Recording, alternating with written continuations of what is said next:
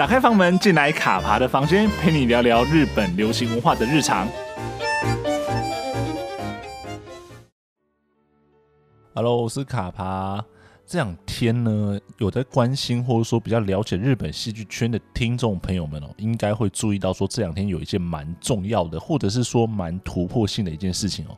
就是日本的 TBS 电视台宣布呢，要和国际的影音串流平台 Netflix 合作。那除了呢，要将已经做好准备播出的秋季日剧《日本沉默：希望之人》，然后在 Netflix 平台上面同步播出之外呢，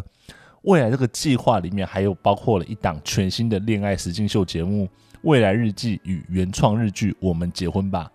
会在未来两年内陆陆续续的在 Netflix 上面独占配信哦。昨天呢，一早听到这个消息的时候，其实是有点不敢置信啦，因为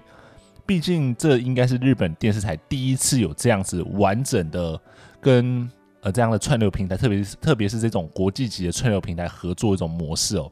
那并且呢，一口气发布了这样所谓的“一加二”的合作模式，一部同步作品以及两部原创作品，然后借由这种方式迈向国际。那特别呢是在呃传统电视台跟呃这种所谓影音串流平台两者扮演的角色上面，他们在可能制作跟行销通路各有各的长处跟不同的能力啊。那借由这样的合作呢，或许也可以好好的弥补互补。然后打造一种全新的日剧跟日综的产制模式，让现在呢，其实好像越来越窄的日剧环境呢，搞不好可以打开一扇大门了。那其实呢，昨天看到这一则新闻的时候，其实就蛮想要赶快跟大家来分享。但是呢，因为相信大家可能也听得出来，就是我现在声音其实是有点哑哑的。对，因为其实昨天早上起来之后，就是其实发不太出来声音，然后一直到后来晚一点会比较好一点。对，然后所以后来其实昨天把剧本写完了，然后到一直到今天，呃，声音可能更比较更正常一点的时候才录这一期哦。但是呢，也是在这样的情况下，觉得说应该要赶快来跟大家分享一下，说我对于这件事情的的看法啦。所以其实今天就用这样子比较哑、比较沙哑的一点声音来跟大家聊一聊，我是怎么看待 TBS 跟 Netflix 这样的合作，那以及呢，在未来资本可能大量支持的情况之下，日剧的制作会有一些什么样子的展望哦。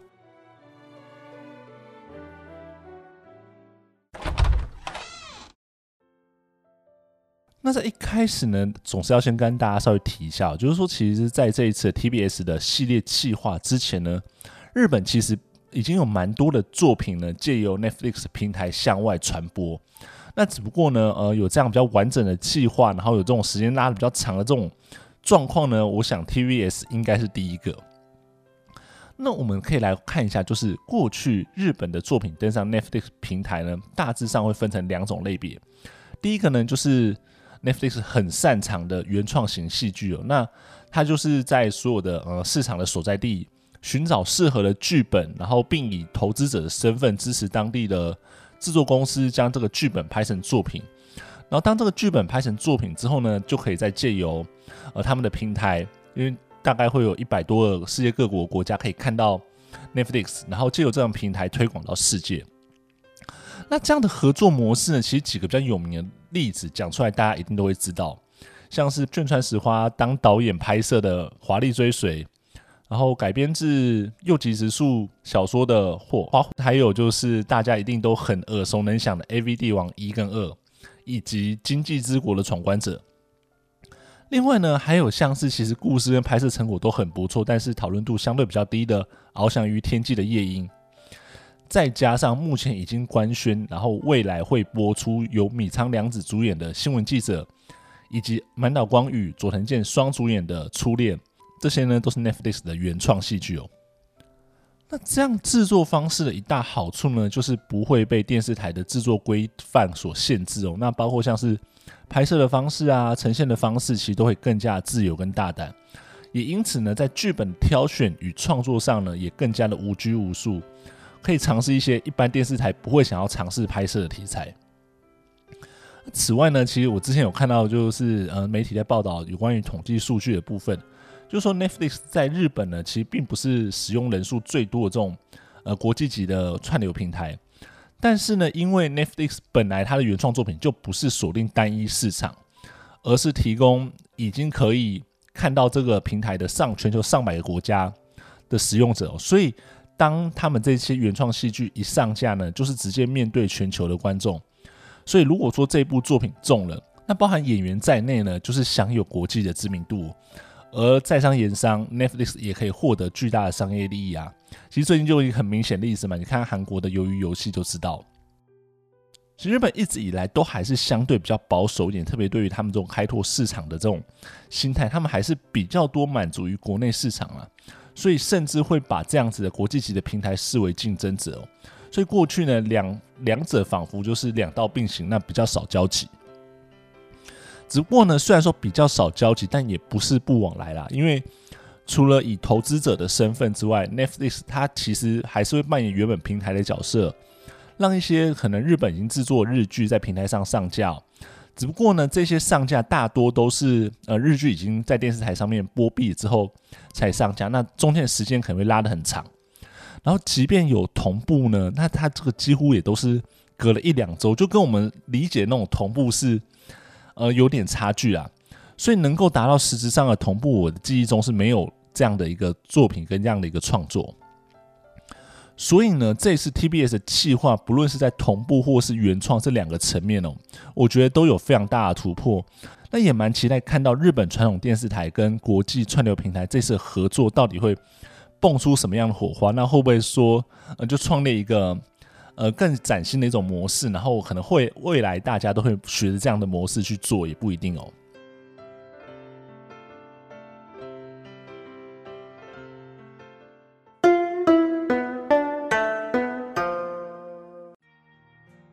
那聊完了平台之后，我们接下来来聊聊，到底这次 TBS 跟 Netflix 合作的具体内容到底是什么？根据 TBS 发布的内容哦，他们提到说，他们与 Netflix 达成的协议，将在全球的范围里面依次发行三部全新的作品。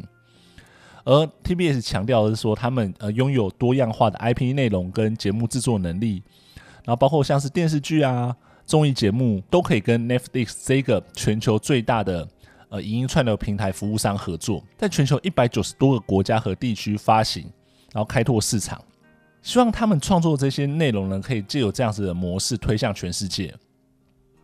其实这就跟刚刚前面提到了，就是各有擅长的内容，各有擅长的部分，然后借由合作相辅相成，让日本的 IP 能够让世界上更多人看到。那整体来说呢，这整个计划的第一步呢，就是小栗旬主演，即将在日本时间十月十日晚上九点的日曜剧场播出的秋季日剧《日本沉没：希望之人》。这个合作计划呢，是在日本播出之后，Netflix 会在三个小时之后，也就是日本时间的十一日的零点，全球上架。换句话说呢，就是在首播后的三个小时，全世界的用户都能看到这部作品。那如果是台湾的使用者的话呢，也就是说，在台湾时间十日晚间的十一点，就可以在 Netflix 上面看到这部作品上架哦。那我想这样的动作跟这样的速度，在 Netflix 上面呢，可能是史无前例了。那这个计划的第二部呢，是《恋爱实境秀未来日记》，而这个未来日记呢，它其实是 TBS 在一九九八年十月开始到二零零二年三月为止的一档呃综艺节目。那这次的合作呢，它并不是把旧作拿出来重新播出，而是会在这个 IP 的精神上面制作全新的节目，那就等同于睽违了近二十年的复活。那这一档节目呢，会在今年的十二月与 Netflix 上架。那再来呢？第三部呢，其实也是蛮多人讨论的一部，就是 Netflix 的原创戏剧《我们离婚吧》。这部作品呢，叙述了一对感情已经走到终点的夫妻，但是由于一些各自的原因，没办法马上离婚，但是两人呢，却坚定的朝着离婚的这个目标持续前进的故事。而且这部作品之所以受到期待呢，其实就是编剧找来了工藤官九郎跟大石静两个人合作，光看到这样的组合，就让人迫不及待想要看了。那根据 TBS 发布的新闻稿里面，其实有提到工藤官九郎说，他其实能和大石敬这位前辈共事，觉得非常高兴，也受益良多。然后他也提到说，呃，这部作品呢，应该是会跟两个人的风格会有对不上的地方，但其实在两个人在互动的过程中呢，就其实就像夫妻，好像也都是这个样子哦。所以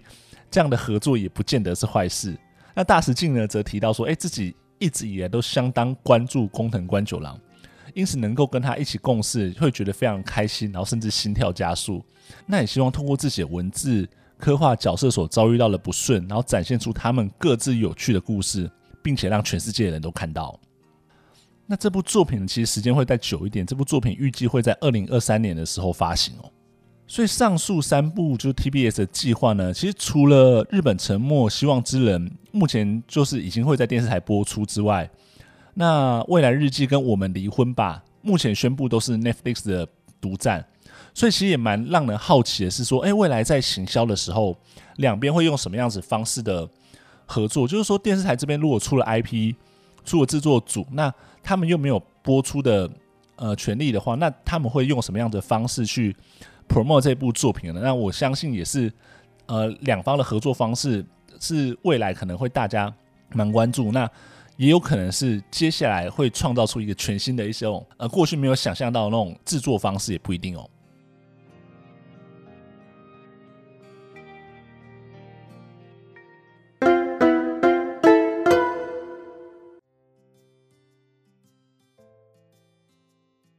那最后呢，稍微聊一下我对这次计划的一些看法哦。那最主要的一点呢，是目前看来，TBS 确实是有想要把自家 IP 往国际上推的计划，那甚至有这样子的野心哦。所以其实呢，他们并不只是这次跟 Netflix 合作，以及我们再把时间再往早一点拉呢，TBS 其实已经宣布呢，刚结束的夏季日剧《Tokyo MER 行动急诊室》呢，要在 Disney Plus 上面上架。那在更早一些呢，由阿部宽主演，然后已经确定在明年一月要播出的 DCU 潜水特殊搜查队呢，在开拍之初呢就已经宣布这是一部跨国合作的作品。那明年一月在日本播出的时候呢，也会同步在海外的影音平台上面播出，只是说目前还没有提到说会是在哪一个平台上面播出就是了。而这里特别要提到的是呢，不管是日本沉没希望之人、Tokyo MER 或是 DCU。这三部作品呢，都是 TBS 制作要走向海外的作品，而且都是日曜剧场的作品。那我们在之前的节目里面其实也有提过呢，TBS 日曜剧场的制作题材甚至卡司呢，都是当今日本电视台中数一数二，是牌子老、口碑好，大家抢着要的哦。所以呢，TBS 选择把手上这张最好的牌放到国际上一决胜负，就不难想象他们的企图心哦。那我也认为呢，TBS 从独立制作到国际合作，并且借由国际平台让日本的 IP 到更大市场去挑战，这种循序渐进的方式固然大胆，却是很正确的哦。因为现在影视文化已经不是局限于一时一地。特别日本曾经是影视文化大国，但如今看起来是比较像是一滩死水，题材相对更局限，然后又必须迎合电视台的收视族群的习惯，导致一些其实蛮有趣的剧本只能往深夜时段去排哦。虽然说这样也促成了所谓深夜剧是日剧的瑰宝这样的一个说法，但也因此黄金时段时常出现让人心如止水的作品哦。更不用说呢，或许有更多有潜力创新的剧本，在这样的挑选过程中就被雪藏了。所以，如果呢，TBS 这样的系列可以敲开国际市场的大门，然后并且获得成功，那或许呢，就可以鼓舞其他电视台采取更大胆的方式到国际上去投石问路。那国际上的资本也或许会愿意发掘更好、更多被雪藏的呃这些日本的剧本哦。毕竟别的不说，看看《AV 帝王》一二，然后或者是《经济之国的闯关者》这些来自日本的故事呢。有更好的制作与行销的管道呢，那确实是能够走出岛国，走向世界的哦。对，那以上呢就是我对于这次 TBS 跟 Netflix 的合作的一些看法跟一些呃观点，那以及对于未来可能日本呃朝着这样的方式去敲开国际大门的一些呃期望跟期待哦。那总之呢，还是很期待说，哎，接下来呃作为三部曲，就是整个计划第一部。日本沉默希望之人呢，会以什么样子的方式、什么样子行销手段来登场，以及接下来的两部作品，包括像是《未来日记》跟《我们离婚吧》，会用什么样子的方式登场？那这都是很值得让人期待的哦。如果喜欢今天的节目呢，请不要吝啬你的喜欢，给个五星好评、订阅加分享。那如果想要听什么样子内容的节目或什么样的主题呢，都欢迎留言让我知道哦。我们卡帕的房间，下周见喽，拜拜。